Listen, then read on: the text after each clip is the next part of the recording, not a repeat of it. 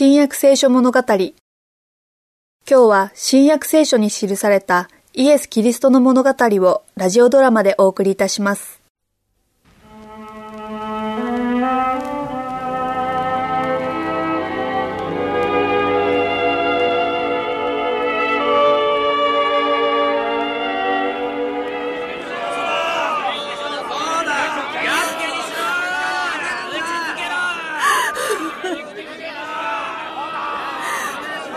の人たちは。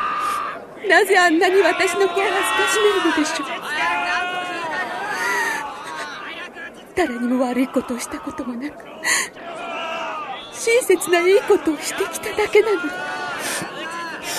病人を治したり死者をよみがえらせたりしてきただけなのに。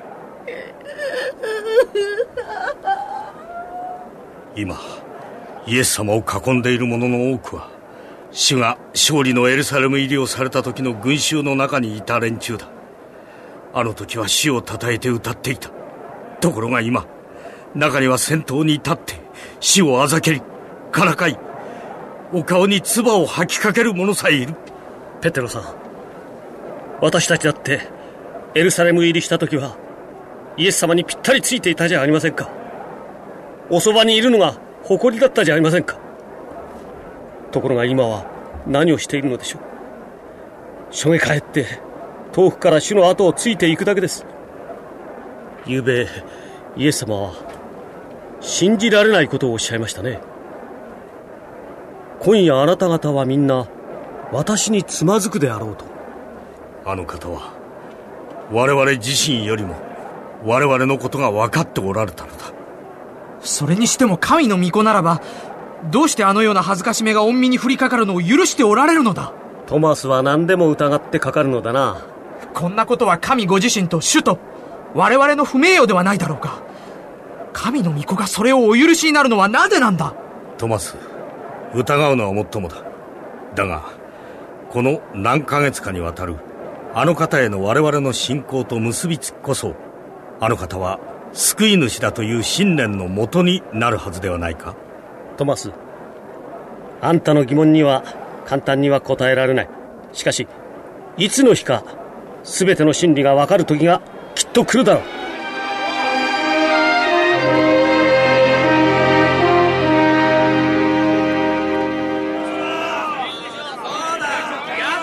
兵卒よ盗人二人には両足に十字架を置かせろ。イエスのは真ん中だ。お前の十字架はそこだ。お前のはこっち。それから、お前のは真ん中だ。女どけ邪魔だぞさあ、こいつらの手を縛る縄だ。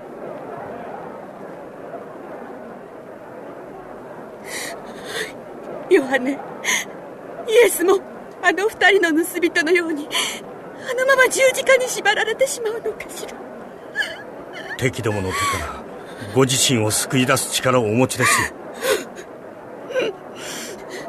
死者をよみがえらせ盲人の目を開き立って歩かせたあの子がひどい殺され方をするのを許すのかしらも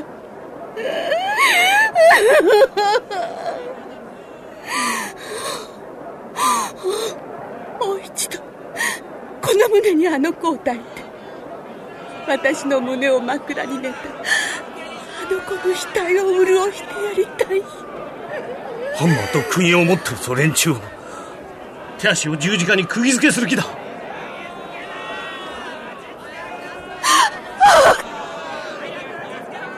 気を失ってしまわれた。ペテロさん手を貸してください。どこかお連れしましょう。うん。兵卒ここにハンマーと釘がある。お前やれ。はい隊長殿。アンナス殿とカヤパ殿はさぞかし嬉しかろうて。長い間の苦労が今実を結ぼうとしているんですから。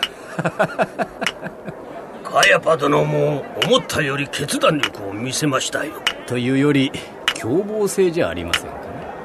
まあいずれにしてもうまくいきましたよイエスをご覧なさい。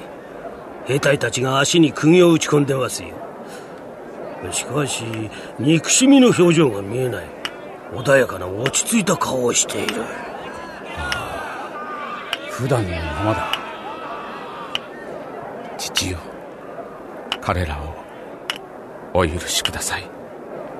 彼らは何をしているのか分からずにいるのです。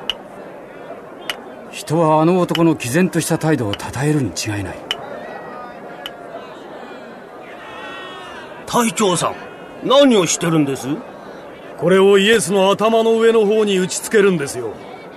ピラト閣下の仰せでね。読んでみなさい。ナザレのイエスユダヤ人の王。お前が神の子ならば十字架から降りてくるがいい。キリストならば自分自身を救ってみせろ。彼は他人を救ったが自分自身は救えないのだ。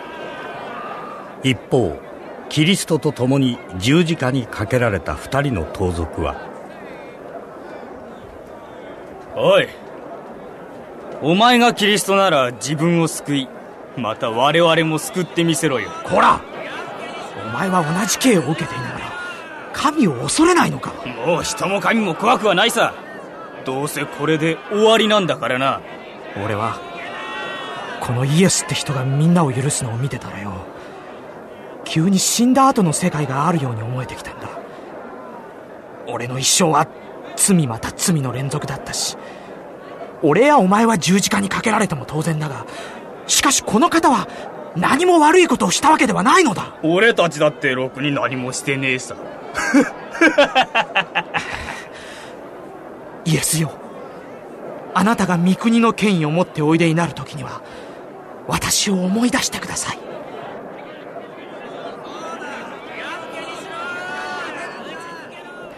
よく言っておくがあなたは私と一緒にパラダイスにいるであろう。